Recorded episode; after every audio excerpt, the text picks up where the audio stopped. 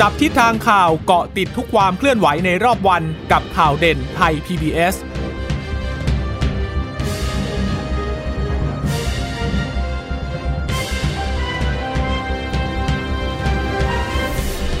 สวัสดีค่ะ สวัสดีค่ะ ต้อนรับคุณผู้ฟังสู่ข่าวเด่นไทย PBS ค่ะ เราพบกันเป็นประจำทุกวันจันทร์ถึงศุกร์บ่ายๆ แบบนี้นะคะ อัปเดตข้อมูลข่าวสารที่เกิดขึ้นในรอบวัน กับดิฉันจีราชาตาเอี่ยมรัศมีและคุณพึ่งนภาคล่องพยาบาลค่ะ ค่ะ สวัสดีคุณผู้ฟังทุกท่านนะคะ ที่รับฟังข่าวเด่นไทย PBS อยู่ณตอนนี้นะคะ ก็จะเจอกันเป็นประจำบ่ายสามโมงอย่างนี้นะคะะวันนี้มีการประชุมครมแน่นอนว่าก็ต้องมีการพูดคุยกันถึงเรื่องของการปรับคณะรัฐมนตรีนะคะค่ะซึ่งเมื่อวานเนี้ยก็ทางพรรคร่วมรัฐบาลสองพรรคนะคะ ทั้งคุณอนุทินคุณจุลินก็บอกแล้วนะคะ บอกว่าก็ได้มีการพูดคุยกันไปแล้วนะคะอืมเอ่อเรื่องของโควต้าพักเนี่ยก็ยังเป็นโควต้าของพักอยู่นะคะไม่น่าค่ะจะมีปัญหาอะไร เรื่องนี้เนี่ยนายกก็พูดเหมือนกัน แต่ว่าสิทธิ์ขาดทั้งหมดเนี่ยก็คือก็เป็นเอ่ออำนาจของนายกรัฐมนตรีนะคะ ส่วนเรื่องของโควิด -19 อันนี้วันนี้ไปดูหน่อยมีผู้มีผู้เสียชีวิตเพิ่มขึ้น 1 คนนะคะเอ่อรายละเอียดจะเป็นอย่างไรไปดูกันนะคะสำหรับผู้ป่วยชายไทยที่เสียชีวิตมาวันนี้เพิ่มขึ้น 1 คนเนี่ยอายุ 92 ปีนะคะอืมภูมิลำเนาอยู่จังหวัดปทุมธานีมีโรคประจำตัวก็คือเบาหวาน ความดันโลหิตสูง แล้วก็เป็นโรคหัวใจด้วย มีประวัติไปซื้อของกับแม่ค้าผู้ที่ได้รับการยืนยันว่าติดเชื้อโควิด -19 ที่ตลาดพรพัฒน์เมื่อวันที่ 11 กุมภาพันธ์ ต่อมาเริ่มมีอาการอ่า มีไข้ไอเหนื่อยก็เลยไปรับการรักษาที่โรงพยาบาลในจังหวัดปทุมธานี แล้วก็ตรวจพบเชื้อโควิด -19 แล้วก็เข้ารับการรักษาตัวในโรงพยาบาล ต่อมา 23 กุมภาพันธ์ก็เหนื่อยมากเลยนะคะ ก็ต้องใส่ท่อช่วยหายใจ อาการแย่ลงเรื่อยๆ แล้วก็เสียชีวิตในวันที่ 28 กุมภาพันธ์ก็ถือว่าเป็นผู้เสียชีวิตเเพิ่มขึ้น 1 คนนะคะสะสมว่าตอนนี้ก็อยู่ที่ 84 คนค่ะ ค่ะ ส่วนจำนวนผู้ติดเชื้อรายใหม่วันนี้ 42 คนนะคะ ก็ยืนยันสะสมทั้งประเทศ 26,073 คน รักษาหายเยอะทีเดียวค่ะ 25,420 คน อันนี้รักษาหายสะสม แต่ว่าที่ยังรักษาตัวอยู่ในโรงพยาบาล โรงพยาบาลสนาม 569 คนน่ะนะคะจำนวนผู้ติดเชื้อ 42 เนี่ย ก็คือเดินทางกลับมาจากต่างประเทศ เข้า state quarantine ซะสามนอกนั้นก็เป็นการติดเชื้อในประเทศ 39 เลยนะคะ ก็คือค้นหาเชิงรุกที่โรงงาน 4 รายด้วยกัน แล้วก็ระบบเฝ้าระวังและระบบบริการซะ 35 รายด้วยกันน่ะนะคะ ก็ถือว่าสถานการณ์เอ่อเหมือนจะดีขึ้นเรื่อยๆ แต่ว่าวางใจได้ไหมก็ยังวางใจไม่ได้ถึงจะเริ่มฉีดวัคซีนกันแล้วก็โอ้จำนวนน้อยนิดน่ะนะคะ อย่าเพิ่งหวังว่าจะสร้างภูมิคุ้มกันหมู่ได้ณขณะนี้นะคะ ยังไม่สามารถที่จะทำได้นะคะ ส่วนสถานการณ์ทั่วโลกวันนี้ยอดผู้ติดเชื้อสะสมยังไม่ทะลุ 115 ล้านนะคะ แต่ก็ถือว่าปริมปปริริมมๆแล้วใช่ไหมอืมเพราะว่า 114ล้าน987,953นะคะพรุ่งนี้ก็คงทะลุ 115 ล้านแน่ๆนะคะสำหรับผู้ป่วยสะสม แต่ว่าประเทศไทยก็ยังคงยืนที่อันดับ 114 อันนี้ติดกันมาเป็นโอ้ร่วมเดือนแล้วเหมือนกันนะคะ ในลำดับนี้นะคะ ค่ะก็เป็นสถานการณ์ที่เอ่อโดยภาพรวมนะคะอ่าถ้าไปดูบ้านเราจังหวัดที่ไม่พบการติดเชื้อที่มีมากกว่า 28 วัน มีทั้งสิ้น 40 จังหวัดนะคะค่ะส่วนจังหวัดที่ไม่เคยพบการรายงานผู้ติดเชื้อเลย ก็ยังคงมี 14 จังหวัดเท่าเดิมนะคะค่ะทีนี้มาดูเอ่อสถานการณ์การติดเชื้อในพื้นที่จังหวัดปทุมธานีกันหน่อยอย่างผู้เสียชีวิตที่เอ่อรายมีล่าการสุดรายงานไปเมื่อสักครู่ใช่ค่ะก็มีความเกี่ยวข้องกับตลาดพรพัฒน์นะคะ ซึ่งอยู่ในพื้นที่จังหวัดปทุมธานี วันนี้ ผู้อำนวยการกองคุกองควบคุมโรคและภัยสุขภาพ ในภาวะฉุกเฉินกรมควบคุมโรคในแพทย์ชเวศสันนามวาดนะคะก็บอกว่าเอ่อผู้ติดเชื้อรายใหม่ของจังหวัดปทุมธานีเนี่ยวันนี้ก็เพิ่มขึ้นนะคะค่ะ53 คนนะคะ ก็เอ๊ะดิฉันพูดถูกหรือเปล่านะเฉพาะวันนี้อ่าเดี๋ยวเดี๋ยวเดี๋ยวเดี๋ยวเดี๋ยวเดี๋ยวค่อยเฉพาะวันนี้นะคะแต่เดี๋ยวดูภาพรวมก่อนว่าตั้งแต่ 15 ธันวาคม ตั้งแต่มีการระบาดรอบใหม่มาจนถึงวันที่ 28 กุมภาพันธ์เนี่ย ตัวเลขก็เยอะขึ้นนะ 664 คนนะนะคะ ก็มีการเอ่อแบ่งเป็นอายุ 20ถึง60 ปีมากสุดเลยนะคะ ร้อยละ 80 นะคะ อายุ 60 ปีขึ้นไปร้อยละ 7 นะคะอ่าแล้วก็เป็นเมียนมาร้อยละ 37.58แล้วก็เป็นกัมพูชา 0.64 แล้วก็อังกฤษร้อยละ 0.16 นะคะค่ะส่วนการระบาดในกลุ่มก้อนในชุมชนตลาดพรพัฒน์ตลาดสุชาติ คุณหมอบอกว่ามีแนวโน้มลดลงแล้วนะคะค่ะซึ่งจากการระบาดดังกล่าวก็ทำให้จังหวัดเนี่ยต้องกำหนดให้พ่อค้าแม่ค้าลูกจ้างทุกคนเนี่ยต้องตรวจโควิด -19 ร้อยเปอร์เซ็นต์เลย และเมื่อตรวจเสร็จแล้วเนี่ยจะออกใบรับรองให้ที่เรียกว่าพาสปอร์ตนี่แหละนะคะอ่าเพื่อแก้ไขปัญหาความซับซ้อนในการค้นหาเชิงรุก และผลจากการทำพาสปอร์ตดังกล่าวล่าสุด มีการตรวจสอบค้นหาในชุมชนของจังหวัดปทุมธานีนะคะ ก็พบผู้ติดเชื้อกลุ่มก้อนโรงงาน โรงชำแหละ เนื้อสุกร ซึ่งก็มีความเชื่อมโยงกับตลาดพรพัฒน์ตลาดสุชาตินี่แหละค่ะ มีการรายงานไปแล้วตั้งแต่วันที่ 26 กุมภาพันธ์เนื่องจากว่าไปตรวจเนี่ยคือ 88 คน เป็นผู้ที่ค่ะไม่มีพาสปอร์ต ไม่พบเชื้อ 35 คน แล้วก็พบติดเชื้อ 53 คน ในจำนวนนี้นี่มี 32 คนที่มีการรายงานเข้าระบบไปเมื่อวันที่ 1 มีนาคมอะนะคะค่ะซึ่งการตรวจแล้วก็พบการติดเชื้อในกลุ่มนี้เนี่ยก็คิดเป็นร้อยละ 60.22 ทีเดียวค่ะอ่า ก็ถือว่าสถานการณ์ที่ปทุมธานีกลายเป็นพื้นที่ที่น่าวิตกขึ้นมากลายเป็นคลัสเตอร์ใหญ่ที่จะต้องติดตามกันเลยนะคะ ซึ่งสถานการณ์เนี่ยดูแล้วก็ยังคงมีจำนวนผู้ติดเชื้อรายวันที่เพิ่มมากขึ้นอยู่อีกนะคะ นอกจากที่โรงงานชำแหละหมูแล้วเนี่ยเขายังมีบอกว่ามันมันไปเกิดความผวาว่าจะมีคลัสเตอร์ร้านก๋วยเตี๋ยว เพราะมีคนไปรับประทานอาหารก็ขอให้ไปตรวจเชื้อเลยนะ วันนี้ค่ะ เอ่อ พลตำรวจโทคำรณวิทย์ทูปกระจ่างนะคะนายกองค์การบริหารส่วนจังหวัดปทุมธานี แล้วก็ทางผู้อำนวยการโรงพยาบาลประชาธิปัตย์ที่อำเภอธัญบุรีด้วย แล้วก็นายกอบจทั้งหลายนะคะเขาไปลงพื้นที่กันด้วยไปสั่งปิดโรงงาน อาคารสำนักงานพื้นที่โดยรอบสถานประกอบการของบริษัทปรีชาอินเตอร์ฟู้ดจำกัดนะคะที่ ถนนพหลโยธินที่ตำบลประชาธิปัตย์อำเภอธัญบุรี ให้ปิด 14 วันเลย ไปล็อกประตู ติดป้ายกระดาษเขียนเลยว่าปรับปรุงชั่วคราวนะคะคะคือก็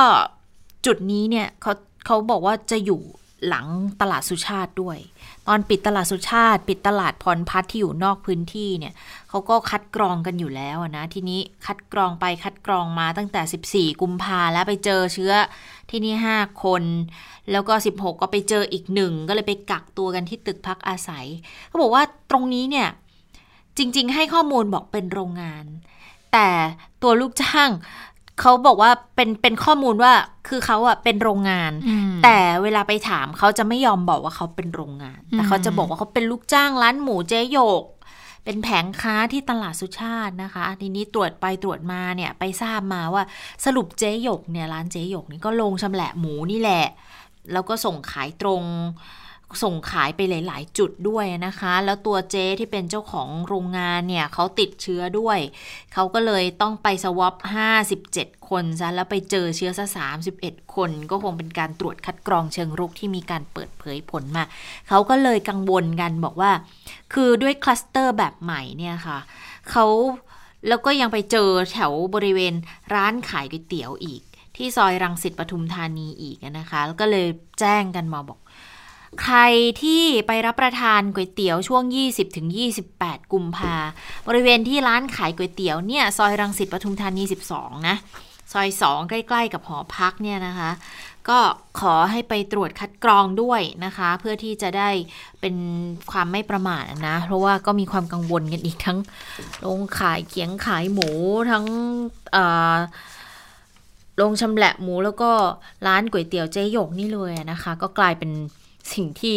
สร้างความหวั่นวิตก สร้างความกังวลกันเพิ่มมากขึ้นมาอีกนะคะ อืม เมื่อสักครู่นี้ที่ฉันรายงานไปตัวเลข 53 คนน่าจะเป็นการติดเชื้อเพิ่มอ่าอ่านะคะ ก็เพราะว่าเมื่อสักครู่เนี่ย เพราะว่าตัวเลขที่ล่าสุดที่รวมกันแล้วเนี่ย 664 ใช่ไหมแต่ถ้าไปค่ะดูข้อมูลของการแถลงข่าวของสบคเนี่ย ยังอยู่ที่ภาพรวมเนี่ยยังอยู่ที่ยอดติดเชื้อผู้สะสมยังอยู่ที่ 640 เลยก็ถือว่าเอ่อมีกาอัรนตินี้ดเป็นเชื้อรายงานล่าสุดนค่ะค่ะอะทีนี้มาดูเรื่องของวันนี้มีกระแสข่าวเหมือนกันนะคะ ก็เป็นกระแสข่าวที่เกิดขึ้น แล้ววันนี้ในทางส่วนกลางก็จะต้องออกมาเป็นผู้ที่ให้ข่าวในเรื่องนี้นะคะ กับกรณีที่บอกว่ามีการแจกแล้วก็มีการกระจายวัคซีนให้กับ VIP หรือเปล่าในพื้นที่จังหวัดเชียงใหม่นะคะอืมเรื่องนี้อธิบดีกรมควบคุมโรคก็บอกว่า กระทรวงสาธารณสุขเนี่ยได้จะส่งวัคซีนไปให้จังหวัดเชียงใหม่ ซึ่งจังหวัดเชียงใหม่เนี่ย ถือว่าเป็นหนึ่งใน 4 จังหวัดท่องเที่ยวนะคะ ที่ได้รับการจัดสรรวัคซีน และคณะกรรมการโรคติดต่อเนี่ยได้กำหนดกลุ่มเป้าหมายที่จะได้รับการฉีดวัคซีนเบื้องต้นอยู่ที่ 1,460 คน มีการระบุชื่อ แล้วก็มีการนัดหมายให้มาฉีดในวันแรกแล้วนะคะ 140 คนก็เป็นเจ้าหน้าที่สาธารณสุข 73 คน เจ้าหน้าที่อื่น ๆ อีกนะคะ 67 คนค่ะซึ่งเจ้าหน้าที่อื่น ๆ เนี่ย คุณหมอบอกว่าก็มีเจ้าหน้าที่หลายส่วนด้วยกันที่หน้าที่ที่มีการทำหน้าที่ควบคุมโควิด -19 แล้วก็มีโอกาสสัมผัสผู้ติดเชื้อไม่ว่าจะเป็นหัวหน้าส่วนราชการ ฝ่ายปกครองทหารตำรวจ แล้วทหารที่มีในทหารยศสัญญาบัตรก็มาฉีดด้วย อะอันนี้แหละที่บอกว่ากระแสขับ VIP มาฉีดก็คือเนี่ยแหละทหารยศสัญญาบัตรเนี่ยมาฉีดด้วยอะค่ะคุณหมอก็เลยบอกยืนยันว่าไม่เป็นความจริงทั้งหมดนะ เราไปอ่าฟังเสียงของคุณหมอโอภาสการกวินพงศ์กันค่ะ วัคซีนที่ฉีดเนี่ยก็จะฉีดในกลุ่มเป้าหมายก็คือบุคลากรอื่น ๆ ที่ทำหน้าที่ในการควบคุมโรคโควิด -19 แล้วก็มีโอกาสสัมผัสผู้ป่วยนะครับไม่ว่าจะเป็นเอ่อทางหัวหน้าส่วนราชการนะครับทางปกครองทางทหารกับตำรวจ อย่างเช่นทหารเนี่ยก็มีนายทหารยศสัญญาบัตรมาฉีดด้วยนะครับ เพราะฉะนั้นที่บอกว่าเป็น VIP ก็คงไม่ใช่ตรงตามข้อเท็จจริงทั้งหมดทีเดียวนะครับ ก็จะมีบุคคลกรอื่น ๆ ที่มาฉีดด้วยนะครับ ซึ่งการดำเนินการต่างๆ ก็เป็นไปตามเป้าหมายที่ทางกระทรวงสาธารณสุขได้กำหนดรวมทั้งสบคกำหนดนะครับเขาจะว่าลงรายละเอียดทางทางผู้ว่าราชการจังหวัด กับทางคณะกรรมการโรคติดต่อจังหวัดเชียงใหม่ ก็จะชี้แจงอีกครั้งหนึ่งยังไงก็ตามครับ เนื่องจากเรื่องนี้เป็นเรื่องที่อยู่ในความสนใจของพี่น้องสื่อมวลชน แล้วก็พี่น้องประชาชนนะครับ ท่านปลัดกระทรวงสาธารณสุขก็จะตั้งคณะกรรมการเพื่อตรวจสอบข้อเท็จจริงในเรื่องนี้ในรายละเอียดอีกครั้งหนึ่งนะครับ เพื่อให้เกิดความมั่นใจกับพี่น้องประชาชนว่ากระทรวงสาธารณสุขดำเนินการมาตรการต่างๆ อย่างตรงไปตรงมานะครับ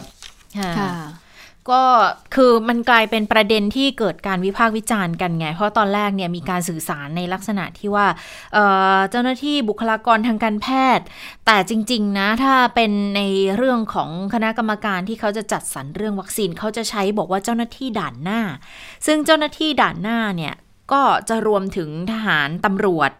เจ้าหน้าที่ฝ่ายปกครองต่างๆ ที่เกี่ยวข้องด้วย แล้วทางจังหวัดจะต้องเป็นคนจัดสรรด้วยนะคะ คือเขาจะต้องมีคณะกรรมการของทางจังหวัดอยู่แล้วด้วย คณะกรรมการควบคุมโรคติดต่อของทางจังหวัดก็จะต้องลิสต์มาให้ว่ากลุ่มไหนอะที่บอกว่าเนี่ยเป็นกลุ่มแรกกลุ่มที่สองอะไรอย่างเงี้ยนะคะ ดังนั้นก็เลยกลายเป็นเรื่องเป็นราวขึ้นมาบางคนที่อาจจะไม่เข้าใจก็นึกว่าโอทหารสัญญาบัตรเนี่ยเป็น VIP หรือเปล่าที่มาฉีดก็เลยมีการเผยแพร่ข่าวกันออกไป ก็ต้องออกมาไล่แก้ข่าวออกมายืนยันนะนะคะ อันนี้ก็เป็นสิ่งหนึ่งที่เกิดขึ้นณขณะนี้ ส่วนเรื่องของวัคซีนที่บอกว่าแพร่กระจายกระจายไปใน 13 จังหวัดแล้วนะคะ 1 6 0 0 0 1 1 520 โดสเนี่ยนะคะ ก็แบ่งไปพื้นที่ต่างๆ คือเขาก็ค่อยๆ ทยอยฉีดกันทั้งอาทิตย์ทั้งเดือนเนี่ยนะคะ ส่วนวัคซีน a s t r a z เซ e c a เนี่ย ที่เข้ามาถึงแล้ว ก็ยังไม่สามารถที่จะใช้ได้เนี่ยยังคงติดขัดในเรื่องอะไรยังไงนะคะ จริง ๆ ก่อนหน้านี้ก็มีการอธิบายกันหลายครั้งแล้ว บอกว่ามันไม่ได้ติดขัดอะไรทั้งนั้นเป็นเรื่องของเอกสารเป็นงานธุรการซะมากกว่าเพราะเวลาเข้ามาเนี่ยออยเขาก็ต้องตรวจสอบเอกสารหลักฐานให้มันท่วนถี่ให้มันชัดเจน หลายคนอาจจะสงสัยบอกว่าอ้าวก็ไหนบอกว่าแอสตราขึ้นทะเบียนฉุกเฉินฉีดได้แล้วทันทีไง แต่อย่าลืมว่า ที่ขึ้นทะเบียนฉุกเฉินให้ฉีดได้ทันทีเนี่ยจะเป็นในส่วนที่เราสั่งซื้อเข้ามา 26 ล้านโดส 26 ล้านโดสที่เราสั่งซื้อเข้ามาจะต้องผลิตในประเทศไทยนะคะ แต่ว่าจำนวนที่เข้ามาก่อน 1 0 0 0 0แสนกว่าโดสเนี่ยเป็นของที่ตัดยอดมา ดังนั้นตัดยอดเข้ามาก็นำเข้ามาจากประเทศเกาหลีใต้ ซึ่งเป็นโรงงานวัคซีนในเกาหลีใต้ ของเขาเองเนี่ยเขาก็ขึ้นทะเบียนที่ประเทศเขาใช้ประเทศเขาได้เรียบร้อยแล้ว แต่ว่าพอมันเป็นสิ่งที่นำเข้ามา ก็เหมือนกับตอนไซโนแวคที่นำ เดี๋ยวต้องเปลี่ยนเป็นซีโนแวคละซีโนแวคที่ที่นำเข้ามานะคะ แล้วก็มาจากประเทศจีนเนี่ย ก็คือต้องรอเอกสารจากประเทศจีนมาพอขึ้นถึงแล้วขึ้นทะเบียนฉุกเฉินสำเร็จเรียบร้อยก็เลยใช้ฉีดได้ทันทีที่ตรวจสอบคุณภาพวัคซีน อันนี้ก็ รอเอกสารมาเสร็จแล้ว แต่นอกจากรอเอกสารเนี่ย ทางบริษัทเอง a s t r a z เซ e c a เขามีระบบในการควบคุมการผลิตของเขาเองด้วยนะคะเขาก็ต้องตรวจสอบจากโรงงานของเขาอีกทีหนึ่งจากคือจากทางบริษัทของ a s t r a z เซ e c a ด้วยอีกครั้งหนึ่งนะคะ ฟังเสียงของคุณหมอโอภาสในประเด็นนี้กันค่ะ แต่เนื่องจากสถานการณ์การระบาดของประเทศไทยในช่วงต้นปีมีมาก ทางบริษัทแอสตราเซเนกาก็ได้ประสานงานกับทางกระทรวงสาธารณสุข ว่าจะส่งวัคซีนมาให้ก่อนเบื้องต้นนะครับประมาณ 1 0 0 0 0แถึง2 0 0 0 0 0โดสนะครับซึ่งขณะนี้อย่างที่พวกเราได้ทราบว่าได้มีการส่งเข้ามายังประเทศไทยแล้วนะครับเพราะฉะนั้นตอนนี้วัคซีนเนี่ยอยู่ในประเทศไทย แต่ทางบริษัทแอสตราเซเนกาประเทศไทยยังไม่ได้จัดส่งให้กระทรวงสาธารณสุขนะครับ เพราะฉะนั้นขณะนี้ยังถือว่าเป็นวัคซีนในการครอบครองของบริษัทแอสตราเซเนกาที่เขายังไม่ส่งมอบนะครับ เนื่องจากเหตุผลเขาว่าเขาจะขอตรวจสอบในเรื่องคุณภาพขั้นสุดท้าย นะครับว่ามีประสิทธิภาพดีพอเป็นที่มั่นใจได้ เขาก็ขอให้ทางกระทรวงสาธารณสุข รออีกสักเล็กน้อย เข้าใจว่าใน 1-2 สัปดาห์นี้น่าจะเรียบร้อยนะครับค่ะก็ใน 1-2 สัปดาห์น่าจะเรียบร้อย ก็หมายความว่าจริง ๆ ตอนแรกประเมินกันไว้ว่า สัก 15 น่าจะพอฉีดได้เออถ้า 1-2 สัปดาห์นี้ก็ไม่แน่แล้วนะ ว่าสัก 15เนี่ยจะได้จริงหรือเปล่า แต่ถ้านับนิ้วมือกันดูก็อาจจะประมาณนั้นน่ะนะคะ ก็ต้องติดตามกันดูอีกทีว่าของ a s t r a z เซ e c a เนี่ยก็จะได้เร็วได้ช้าแค่ไหนนะ แต่ว่าที่แน่ ๆ นั่นก็คือว่าแผนกระจายเนี่ยออกมาแล้ว ว่าจะเป็นสัดส่วนที่ไปโปะเพิ่มนะให้กับประชาชนอายุ 60 ปี ในพื้นที่จังหวัด 5 จังหวัดเสี่ยงเอ่อ5จังหวัดเป้าหมายแรกๆนะคะ ก็ จะไปเสริมในส่วนนั้นด้วย แล้วก็กันแต่แต่น่าสนใจว่ากันสำรองไว้สำหรับล็อตนี้ค่อนข้างเยอะเหมือนกันนะ คือเข้ามา 1 1 7 0 0 0 ใช่ไหมคะกันสำรองซะ4 0,000 กว่าอยู่เหมือนกันนะคะ อันนี้ก็ต้องติดตามกันอีกทีว่านายกรัฐมนตรีจะเริ่มฉีดเมื่อไหร่นะ เพราะว่าแอสตราเนี่ยน่าจะเป็นตัวคิกออฟ สำหรับนายกรัฐมนตรีที่จะฉีดแล้วล่ะนะคะค่ะ ซึ่งรถแรกของเอสตาเนี่ยก็มาถึงแล้วแหละที่เพียงแต่ว่ามันติดปัญหาเรื่องของการเอกสารและการขึ้นทะเบียนเท่านั้นแหละนะคะเพราะฉะนั้นตอนนี้ก็ถือว่าอยู่ในการครอบครองของเขาอยู่ ยังไม่ได้มีการส่งมอบมาให้ไทยอย่างเป็นทางการนะคะ ทีนี้เรื่องของการกระจายวัคซีนนะคะ ก็มีการพูดถึงนะคะย้อนกลับไปเมื่อสักครู่นี้กรณีที่บอกว่ามีกระแสข่าวว่ามีการมี VIP ไหมมีให้ VIP เนี่ยแบบฉีดวัคซีนโควิด -19 ก่อนไหมเรื่องนี้เนี่ยก็มีการไปถามนายกอยู่เหมือนกันนะคะ นายกบอกว่าไม่ได้สั่งเช่นนั้นเลยนะ แต่ถามว่ามีการกระจายไปยังในจังหวัดหรือเปล่า แต่ละจังหวัดหรือเปล่านายกบอกว่าก็เป็นไปอย่างนั้นนะคะ และกระทรวงสาธารณสุขก็ยืนยันว่าไม่ได้สั่งเช่นเดียวกันไปฟังเสียงของนายกกันค่ะผมคิดว่าต้องไปดูอีกครั้งหนึ่งเพราะผมเองไม่ได้สั่งอย่างนั้น แล้วทางกระทรวงสาธารณสุขก็ยืนยันว่าไม่ได้สั่งแบบนั้นเพราะนั้นเป็นเรื่องของกรรมการประจำจังหวัดนะที่ต้องดำเนินการให้มันเป็นธรรมนะครับ ตาม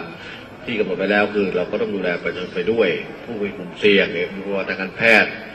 แล้วก็ยู่ในพื้นที่ที่เป็นพื้นที่ท่องเที่ยวนั้นช่วงแรกอาจจะมีปัญหาอยู่บ้างเนื่องจากจำนวนวัคซีนที่เข้ามาเป็นจำนวนจำกัดนะครับเดี๋ยวรอระยะต่อไปทุกอย่างมันจะดีขึ้นเองนะครับ วันนี้ก็เดือนวันงบประมาณจัดหาวัคซีนในในรอบที่สองแล้วนะครับ แล้วก็คาดว่าเราจะสามารถที่จะฉีดให้จนครบ 60%ของคนในประเทศ เพราะนั้นคำว่า 60 ของคนในประเทศก็คือ 60 ของคนที่จะต้องฉีดนะมันไม่ถึง 66 ล้านคนอยู่แล้วนะเป็นเรื่องของเด็กเรื่องอายุต่ำกว่า 18 ปีน้องเนี่ยเมื่อตัดตรงนี้ออกไปมันก็จะเหลือไม่ถึง 66 อยู่แล้ว เพราะนั้น 30%ไอ้ 60%ของตัวนี้ก็ดูเลขตรงนั้นตัวสุดท้ายนะครับอันนี้ก็ขอให้มีความเชื่อมั่นในการจัดหาในการฉีดวัคซีน อืม ก็คือจริง ๆ ตอนแรกถ้าเป็นไปตามแผนของกระทรวงสาธารณาสุขที่เราได้ฟังมาตลอด ก็คือสิ้นปีนี้จะได้ร้อยละห้าสิบของจำนวนประชากร แต่ว่าล่าสุดนายกรัฐมนตรีบอกว่าร้อยละหกสิบแล้วนะคะก็เพิ่มอีกใช่ไหมเหมือนจะเพิ่มอีกหรือว่ายังไงเนี่ยดิฉันชักจะงงแล้วเหมือนกันเพราะว่าวันก่อนที่คุยกับคุณหมอทวี คุณหมอทวีก็บอกว่าเออถ้าตัวเลขมันเข้ามาประมาณนี้นะคะ ก็เท่ากับว่ามันจะได้อยู่ประมาณร้อยละห้าสิบแน่ๆแหละเพราะว่าประชากรของประเทศไทยกี่ล้านคนนะหกสิบ หกสิบหกสิบหกล้านใช่ไหมหกสิบหกสิบเจ็ดล้านคนหกสิบหกสิบเจ็ดล้านเข้ามาตอนนี้เนี่ยอยู่ในมือแน่ๆแล้วหกสิบสามหกสิบสามหกสิบสามล้านสามห้ายี่หกสอง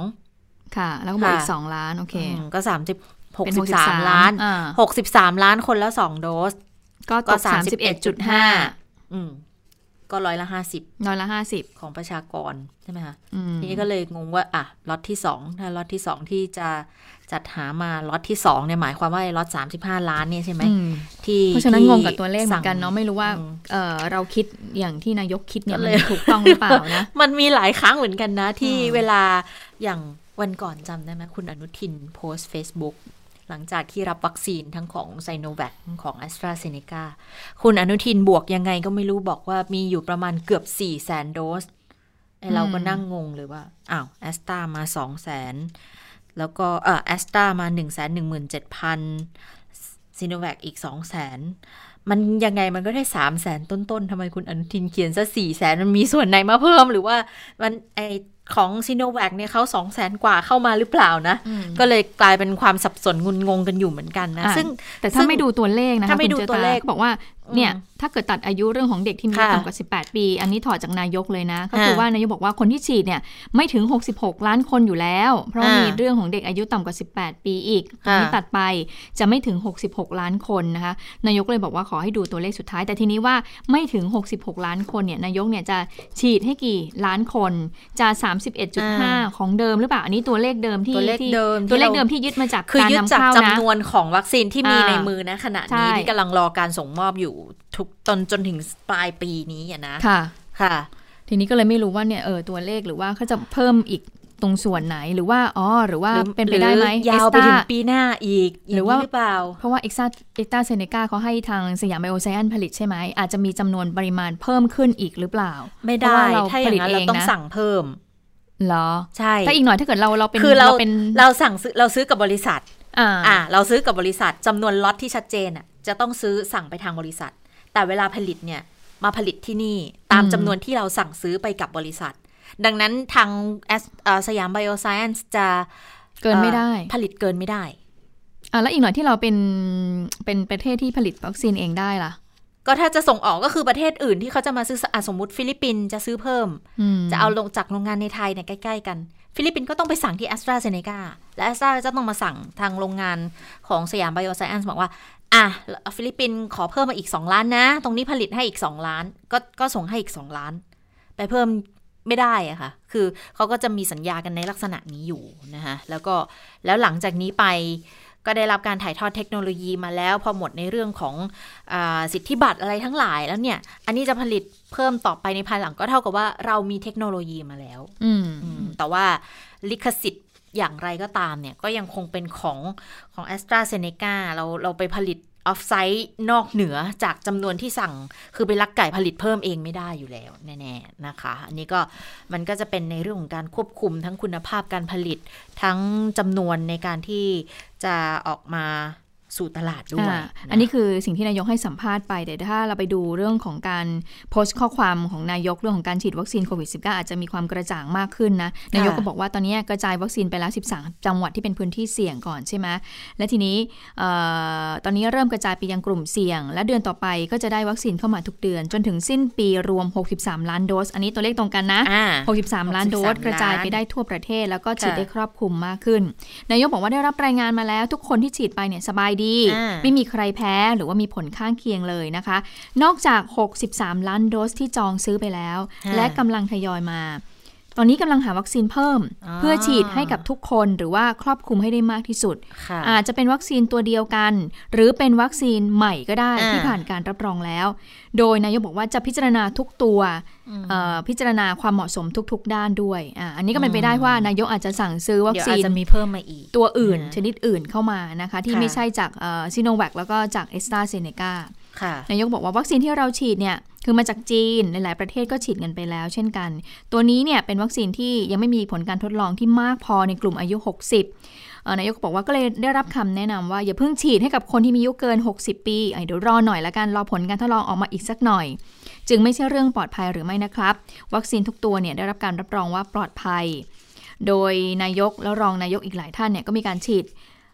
โดยนายกและรัฐมนตรีอีกหลายท่านเนี่ยฉีดไปแล้วนะคะค่ะรู้สึกจะห้าหกคนใช่ไหมคะ ที่เป็นใช่เอ่อวันก่อนที่ในไปคยอกรเว้นมใช่ ยกเว้นคุณเฉลิมชัยเพราะว่าความดันสูงอืมฉีดวันนั้นยังฉีดไม่ได้ ก็จะมีเอ่อรัฐมนตรีรัฐมนตรีช่วยศึกษาธิการใช่ไหมคะแล้วก็ มีใครอีกับคุณอิทธิพลคุณปลื้มใช่ไหมแล้วก็มีรัฐมนตรีช่วยศึกษาธิการอีกคนหนึ่งคุณผู้หญิงอันดิฉันจำชื่อรัฐมนตรีไม่ได้นะคะก็รัฐมนตรีช่วยศึกษาใช่ผู้หญิงผู้หญิงที่ไม่ใช่คุณหญิง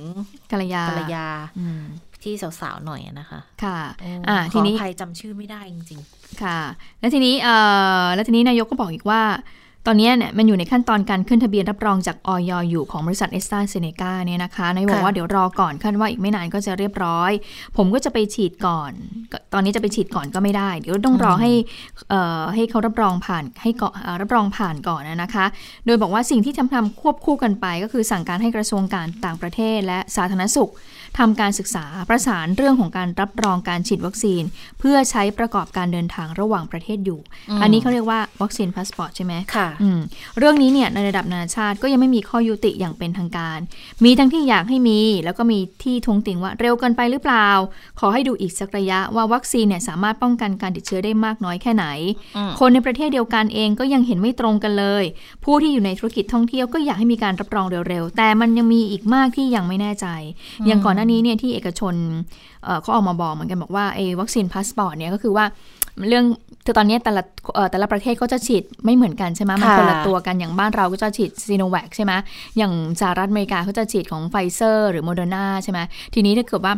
มันมีเรื่องของการรับรองคุณภาพไม่ตรงกันอย่างเงี้ย เพราะฉะนั้นจะมีอ่าปัญหาในเรื่องของระหว่างการเดินทางหรือเปล่า อันนี้ใช่ก็เป็นสิ่งที่เขาเอ่อทางระหว่างประเทศเนี่ยก็กำลังมีการพูดคุยแล้วก็หารือกันอยู่นะคะ เพราะว่าอย่างซีโนแวคเนี่ยมันแค่ประสิทธิภาพในการป้องกันมัน 50 กว่าเปอร์เซ็นต์เท่านั้นนะคะ แต่ถ้าเกิดของไฟเซอร์เนี่ยมันประมาณ 80 up ขึ้นไป เพราะฉะนั้นเรื่องนี้มันก็ต้องมันก็ต้องพิจารณาดูเหมือนกัน ถ้าเกิดว่าค่ะ เราหรือว่าอย่างประเทศในแถบเอเชียเนี่ยเดินทางไปยังประเทศที่แบบว่ามีมีเรื่องของไวรัสกลายพันธุ์ มันจะป้องกันได้จริงอ่าหรือใช่ไหมอันนี้ก็เป็นปัญหาอยู่เหมือนกันนะคะ ค่ะ คืออย่างที่บอกอย่างที่เราพูดกันมาตลอดว่าด้วยด้วยความที่วัคซีนเนี่ยมันเป็นวัคซีนที่ใหม่แล้วใช้ระยะเวลาในการพัฒนาในการวิจัยมาค่อนข้างที่จะสั้น ดังนั้น มันก็เหมือนกับเป็นการพัฒนาวัคซีนในระยะนี้ก็ยังคงเป็นขั้นตอนของการพัฒนาวัคซีน แต่คือฉีดได้แหละไม่ได้มีปัญหาอะไรมาก เพราะว่า เทคโนโลยีที่ใช้ทำเนี่ย มันก็เป็นเทคโนโลยีเดิม แล้วความความ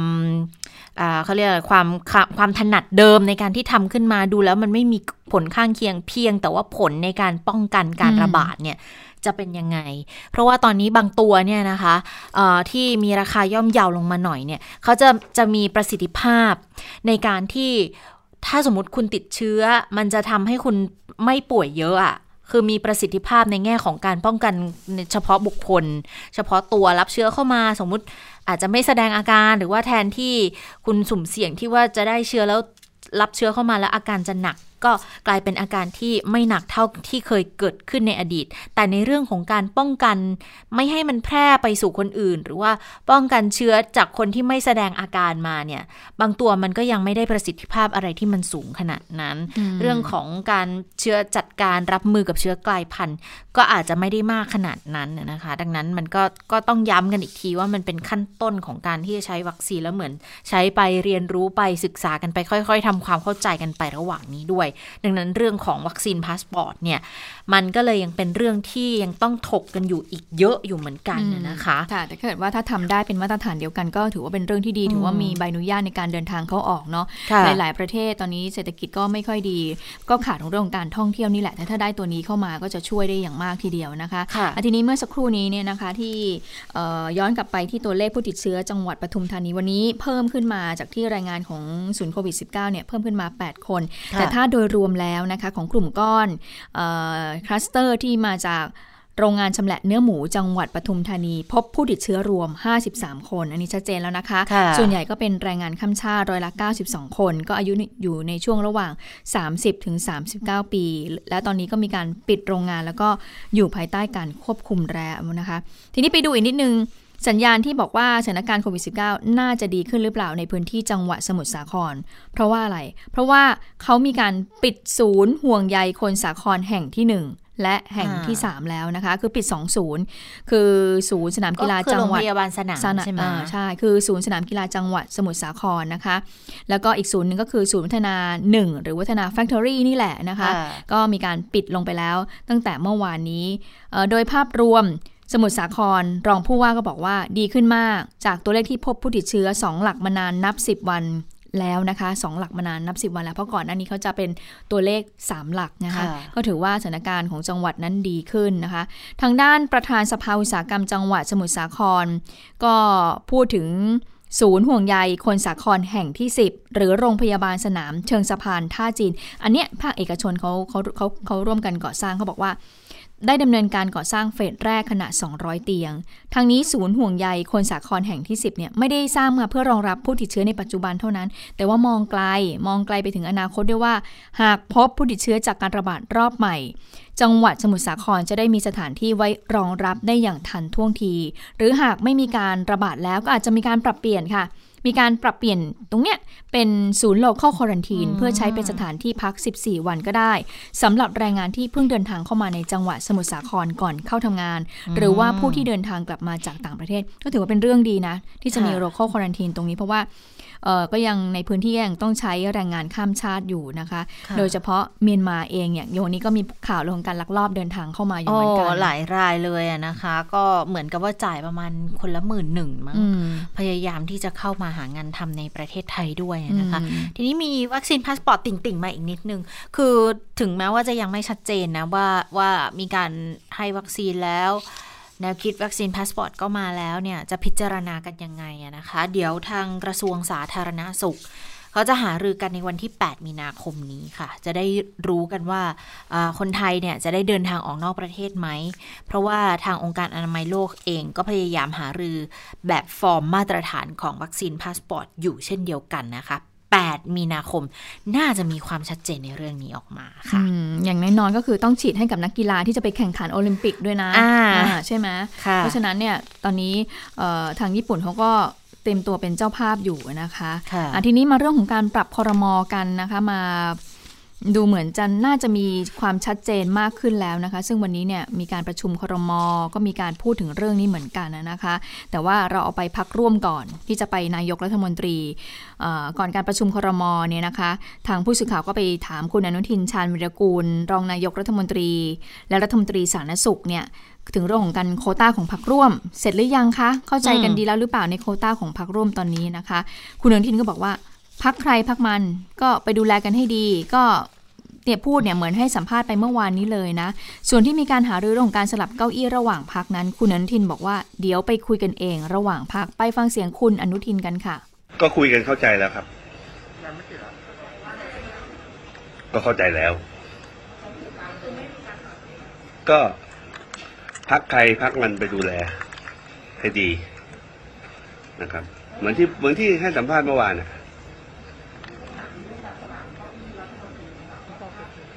ก็ก็เดี๋ยวไปคุยกันเองระหว่างพัก เป็นออปชั่น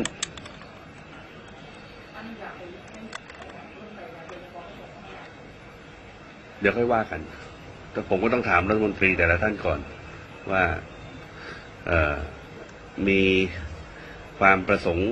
ที่จะทำอย่างไรให้งานมันเดินหน้าได้เร็วกว่านี้นะครับ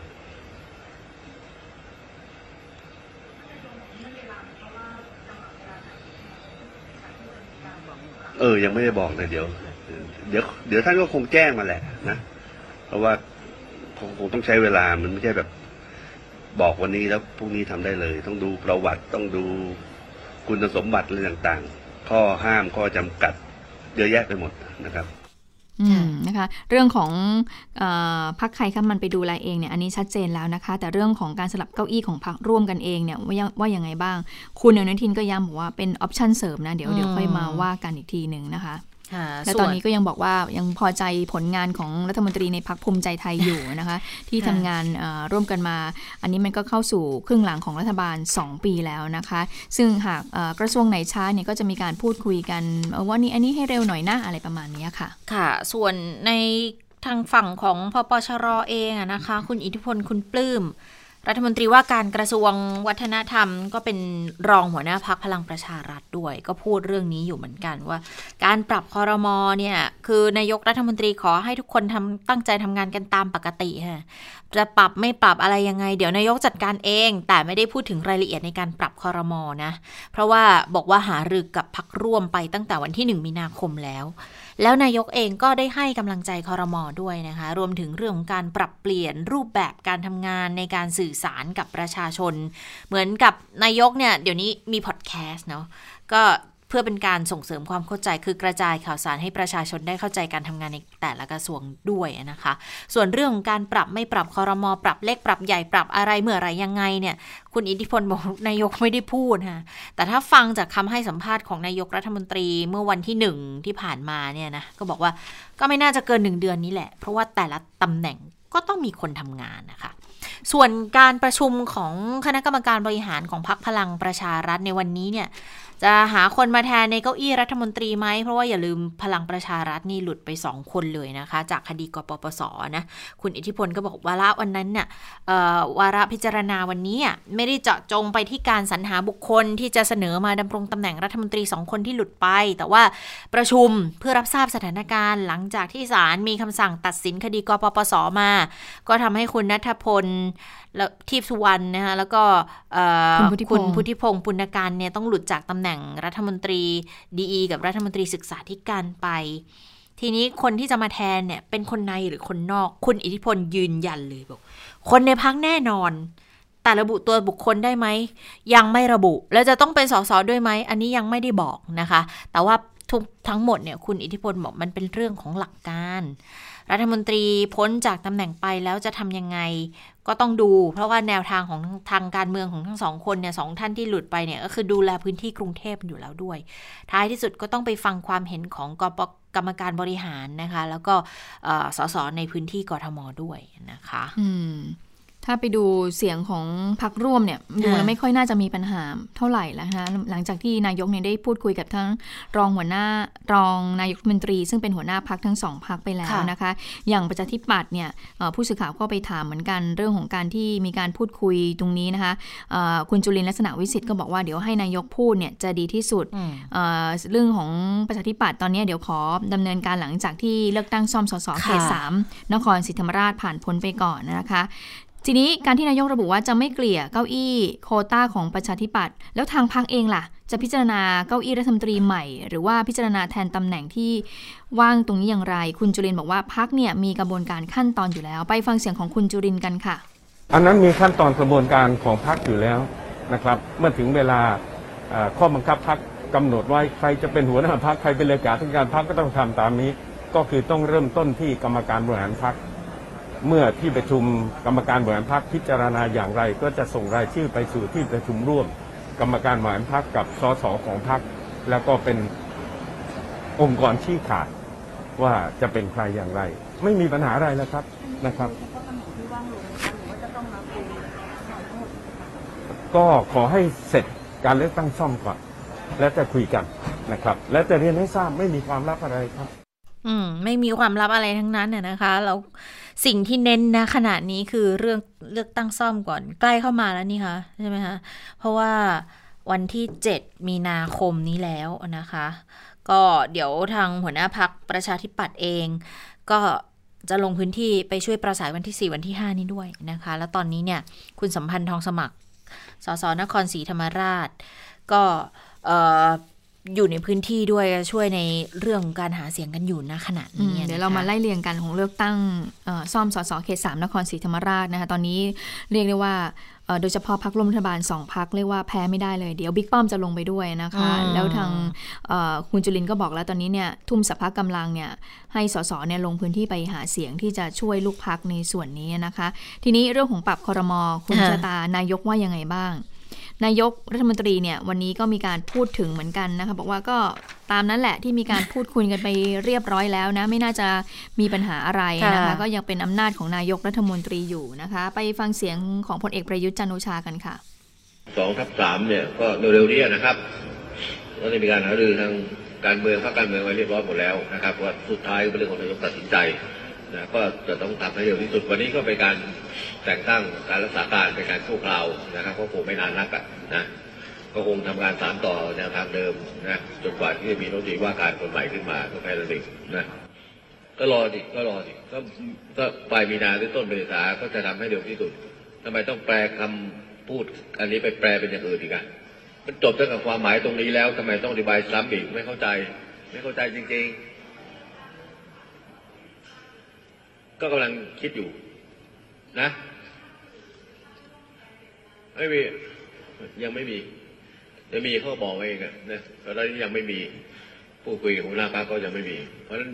มันขัดแย้งกันเยอะอยู่แล้วอย่าอะไรอีกเลยนะผมคิดว่าผมก็สามารถจะควบคุมทุกอย่างให้เป็นไปตามแนวปฏิบัติที่ดีนะของเราทั้งการเมืองทั้งการบริหาการแผ่นดินนะอย่าเอาไปเราเราอยู่อำนาจบริหารก็อยู่บริหารสินิติบัญญัติก็อยู่นิติบัญญัติตุลาการก็อยู่นิติกับตุลาการไป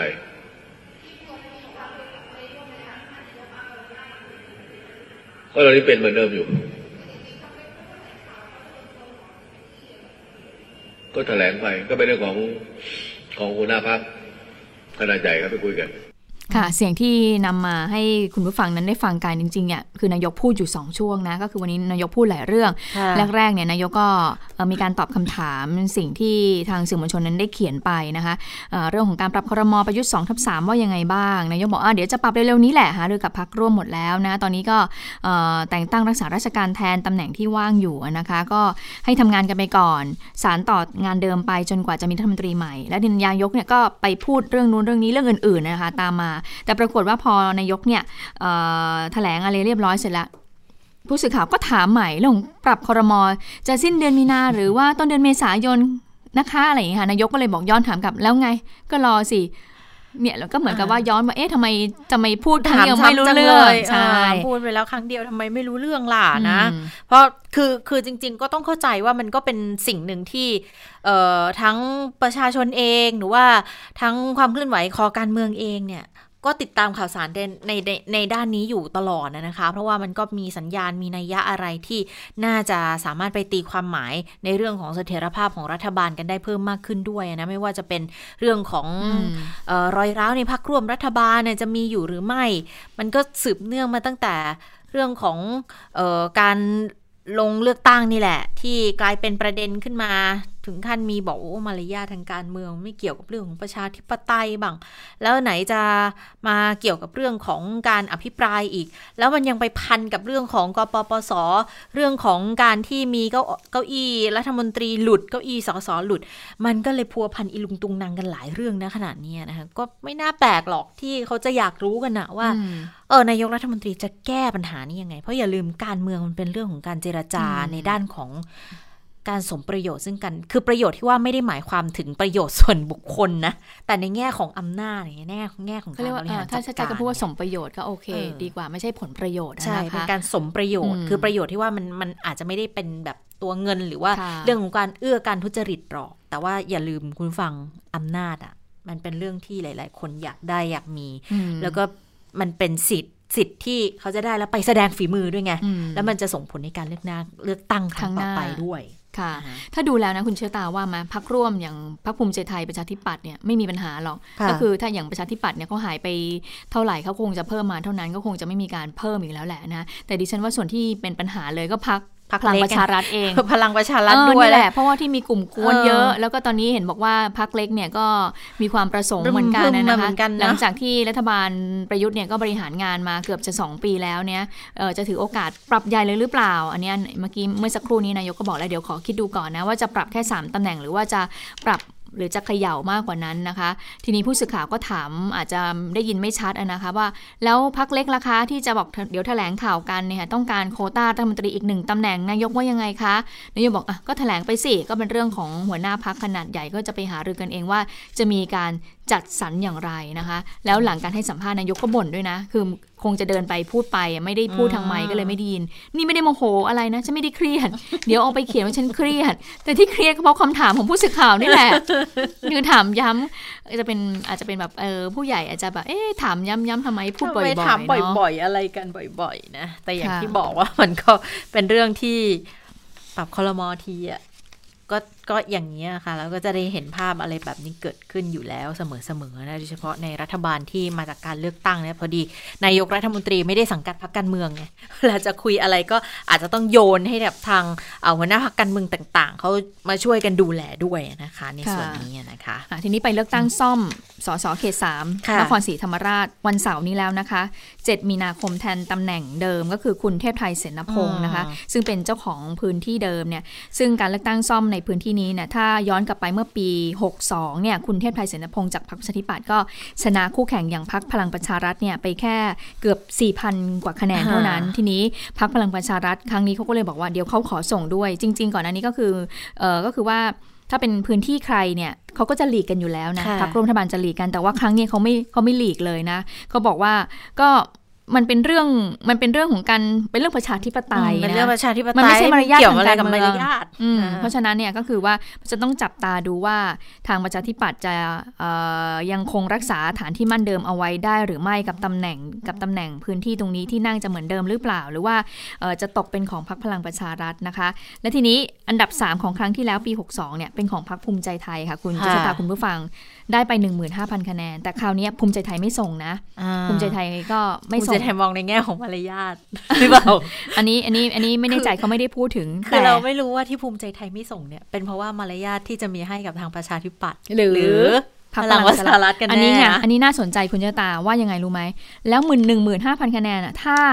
ที่มาจากพรรคภูมิใจไทยเนี่ยเขาเทไปให้ใจอะคนนั้นชนะเลยนะ ถูกไหม เพราะว่าอย่างครั้งที่แล้วตัวแปลกแล้วอะใช่นี่คือเป็นตัวแปรสำคัญเลย แต่ปรากฏว่าภูมิใจไทยไม่ส่งค่ะ เพราะฉะนั้นต้องดูว่าคะแนน 1 5 0 0 0 คะแนนเนี่ยจะไหลไปฝั่งไหนใช่ไหมคะ แต่ที่แน่ๆเนี่ยตอนนี้มีอีกสองพักที่เป็นคู่แข่งของประชาธิปัตย์และพลังประชารัฐก็คือพักกล้าแล้วก็พักเสรีรวมไทย ฝ่ายค้านเพื่อไทยไม่ส่งนะ ฝ่ายค้านบอกว่าเดี๋ยวให้พักเสรีรวมไทยเนี่ยส่งไปนะ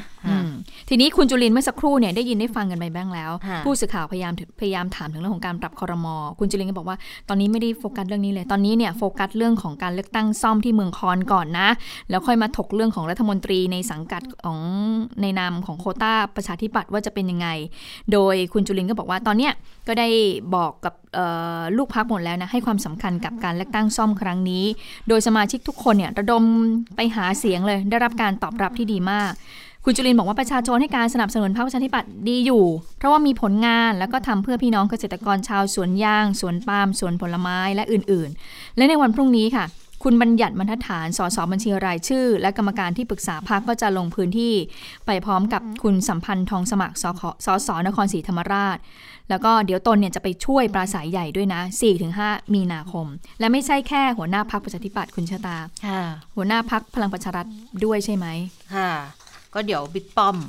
ก็จะลงพื้นที่ไปเหมือนกันนะคะ เพราะว่าก็คงจะปล่อยพื้นที่ไม่ได้หรอกไหนๆก็ทำให้เกิดวิวาทะ เกิดเป็นประเด็นในเรื่องของพื้นที่ใครพื้นที่ใครมารยาทใครมารยาทใครมาแล้วนะคะ ดังนั้นบิ๊กป้อมก็ลงเองแน่นอนนะในช่วงโค้งสุดท้ายเนี่ยนะคะ ก็บอกว่าสักวันวันศุกร์นี่แหละค่ะวันที่ 5 มีนาคมก็น่าจะใกล้เคียงกันเนาะก็ใกล้ๆกัน เพราะว่าออของประชาธิปัตย์ก็4ี่ห้าก็จะลงไปแล้วนะคะ ของบิ๊กป้อมก็วันที่ 5 แล้วบอกว่าเห็นจะมีแกนนำของของพรรคระดับรัฐมนตรีเลยไปช่วยปราศัยกันหลายคนแน่นอนบิ๊กป้อมไปนะฮะแล้วก็อาจจะมีแกนนำอีกหลาย ๆ คนที่ลงไปช่วยปราศัยหาเสียงด้วยนะคะเมื่อช่วงเช้าที่ฉันอ่านข่าวแวบๆก็บอกว่าบิ๊กป้อมที่จะลงพื้นที่ไปเนี่ยก็คือเขาไปดูเรื่องของการแก้ไขปัญหาป่าพุ พรุควรเคร่งด้วยนะคะ ที่นครศรีธรรมราชที่มันเป็นปัญหาอยู่นะคะ ทีนี้ถ้าไปคราวนี้เนี่ยไหนๆก็ไปเรื่องของการบริหารงานของรัฐบาลแล้วเนี่ยก็ลงไปช่วยพ่วงเลยพ่วงเออพ่วงเลยก็คือไปช่วยลูกพักหาเสียงด้วยเนี่ยนะคะอันทีนี้หมดไปสองพักแล้วพักที่สามค่ะ ก็คือพักของคุณกรจติกาวนิชพักกล้าพักกล้าเนี่ยก็ถือว่าเป็นการเปิดตัวสสคนแรกเลยนะคะ หลังจากที่มีการเปิดตัวพักกล้ามา ก่อนหน้านี้เนี่ย เขามีการพิปรายไม่ไว้วางใจยังไงเนี่ยทางคุณกรเขาก็ไม่ได้ไปร่วมอภิปรายอยู่แล้วใช่ไหมคะ ทีนี้ทางคุณกรเขาก็เลยลงพื้นที่ช่วยลูกพักหาเสียงกันอย่างเต็มที่เลยนะคะเขาก็ส่งคุณสราวุฒิสุวรรณรัตน์นะคะผู้สมัครหลับเลือกตั้งซ่อมเขต 3 ลงไปนะคะ ก็พูดกับทางลูกพักบอกว่า พูดกับทางประชาชนไม่ใช่ลูกค้าค่ะพูดกับประชาชนบอกว่าขอให้ประชาชนนะคะเปิดการเมืองใหม่นะคะมีการแบบว่ามีก่อให้เกิดการเปลี่ยนแปลงในพื้นที่นะคะ ก็พยายามจะทำให้ได้มากที่สุดก็จะเห็นว่าคุณสมบัติของผู้สมัครสราวุธคนนี้ก็เป็นคนหนุ่มธุรกิจรุ่นใหม่นะก็บอกว่าจะนำของดีจังหวัดนครศรีธรรมราช ก็คือเครื่องเงินเครื่องถมเนี่ยไปขายในตลาดโลกสร้างไรายได้ให้กับประชาชน ในวัย 37 ปี อืมก็ก็มีการเปิดตัวกันสำหรับ 4 เหตุผลที่เขาบอกว่าเป็นเหตุผลสำคัญที่พี่น้องประชาชนจะต้องเลือกเลยนะ เป็นสี่เหตุผลสำคัญที่อยากให้พี่น้องประชาชนใน 4อำเภอของจังหวัดนครศรีธรรมราชนั้น เลือกอผู้สมัครจากพรรคกล้าค่ะ ค่ะ ส่วนเสรีรวมไทยเอง เสรีรวมไทยเนี่ยพลตำรวจเอกเสรีพิสุทธิ์เตมียเวทหัวหน้าพักแล้วแกนนำก็ลงพื้นที่หาเสียงด้วยเหมือนกันนะคะ กับทางผู้สมัครของพักอย่างร้อยตรีอภิรัตรัตนพันธ์นะคะ หมายเลข 2 ไปที่ตลาดฉอวดเลยพลตำรวจเอกเสรีพิสุทธิ์ก็บอกว่าอีกไม่กี่วันเลือกตั้งแล้วก็ขอออกไปพบปะประชาชนในเขตนี้ให้ได้มากที่สุดนะคะ เพื่อให้ผู้สมัครของพักเนี่ยเข้าสภาให้ได้ ไปเติมเสียงของฝ่ายฝ่าย คุณพลตำรวจเอกเสรีพิสุทธิ์บอกนี่บอกว่าไปเติมเสียงให้ฝ่ายประชาธิปไตยในการทวงดุล และบอกฝ่ายยึดอำนาจ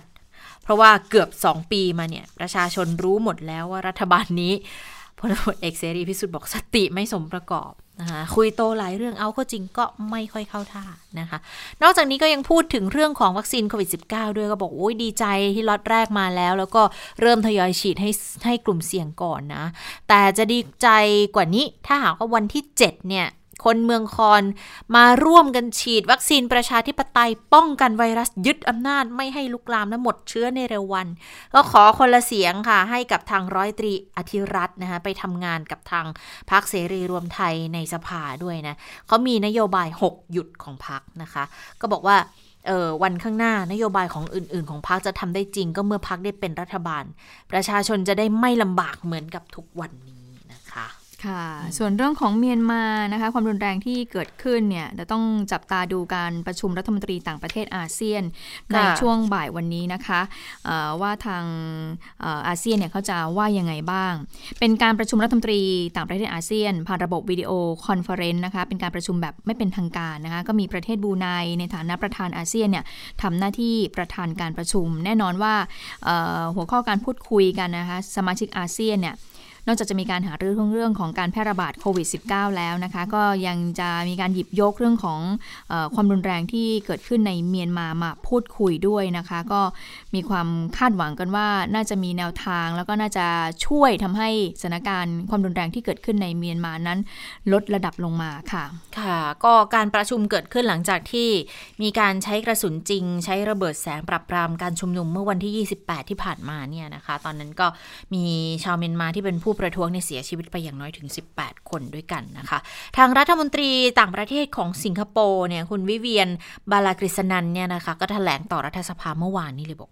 ก็วันนี้มีการประชุมวิดีโอคอนเฟอเรนซ์ในช่วงบ่ายวันนี้เนี่ยนะคะหารือถึงสถานการณ์นี้ ก็จะเรียกร้องให้ปล่อยตัวนางองซานซูจีด้วยในทันที หลังจากที่ถูกคุมตัวมาตั้งแต่ 1 กุมภาพันธ์แล้วขณะเดียวกันวันนี้ประชาชนก็ยังประท้วงอยู่ค่ะ ถึงแม้ว่าจะถูกปราบปรามไปนะคะ ก็ วันนี้เนี่ยก็ยังยังยังคงมีการชุมนุมประท้วงกันอยู่นะคะ แล้วปรากฏว่าก็ถูกปาระเบิดแสงใส่อีกแล้วนะคะ แล้วก็มีรายงานด้วยบอกว่าในแบบ คนดังที่มาเคลื่อนไหวตั้งแต่วันแรก ๆเลยนะคะ ชื่อไป่ทาคนนะ คุณสวรักษ์ก็เคยเอามาเล่าให้ฟังแล้วว่าเขาก็เป็นหนึ่งในหัวหอกของบรรดาดารานะคะที่ออกมาเคลื่อนไหวชุมนุมประท้วงรัฐบาลทหารพม่าเนี่ยนะคะ แล้วก็ปรากฏว่าพี่สาวของนายแบบคนนี้ค่ะเขาออกมาประกาศผ่านทาง Facebook เขาบอกว่าครอบครัวติดต่อไปไม่ได้นะคะ ก็เลยขอแฟนคลับ หรือว่าคนที่รู้จักไปหน่อยว่า ถ้าเจอเนี่ยขอให้รีบแจ้งกลับมาโดยด่วนเลย ซึ่งเมื่อวันที่ 26 กุมภาเนี่ยค่ะ ตัวของไปเอง เขาก็โพสต์ข้อความผ่านทาง Instagram นะ เขาบอกว่าถ้าผมถูกจับโปรดช่วยและสนับสนุนประเทศแทนผมให้มากที่สุดเท่าที่คุณจะทำได้นะคะก็ไป่ทาคนเนี่ยเป็นหนึ่งในดาราที่ออกมาต่อต้านการรัฐประหารแบบ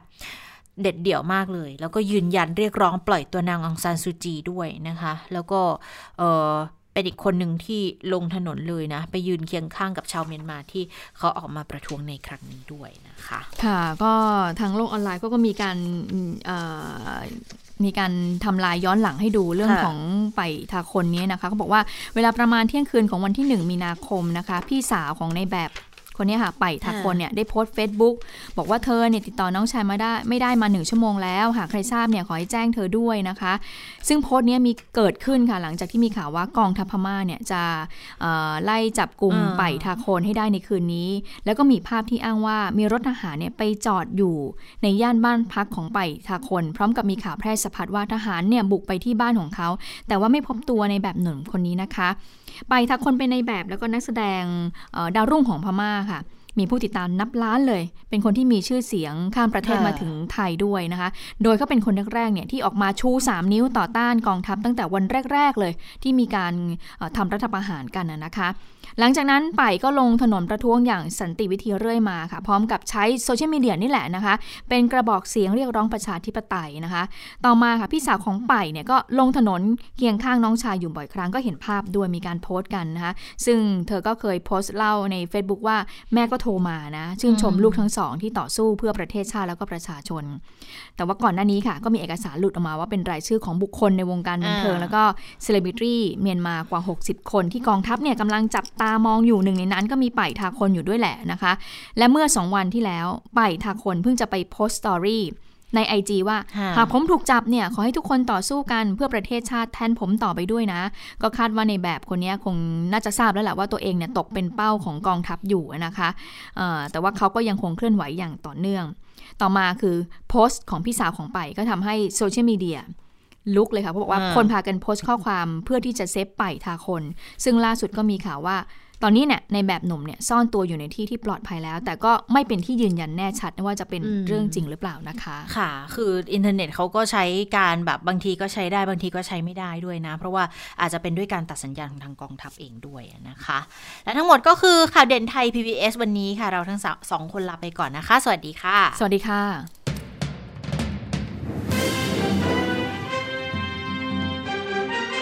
ติดตามข่าวเด่นไทย PBS ได้ทุกวันจันทร์ถึงศุกร์เวลา 15 นาฬิกา ทางไทย PBS Radio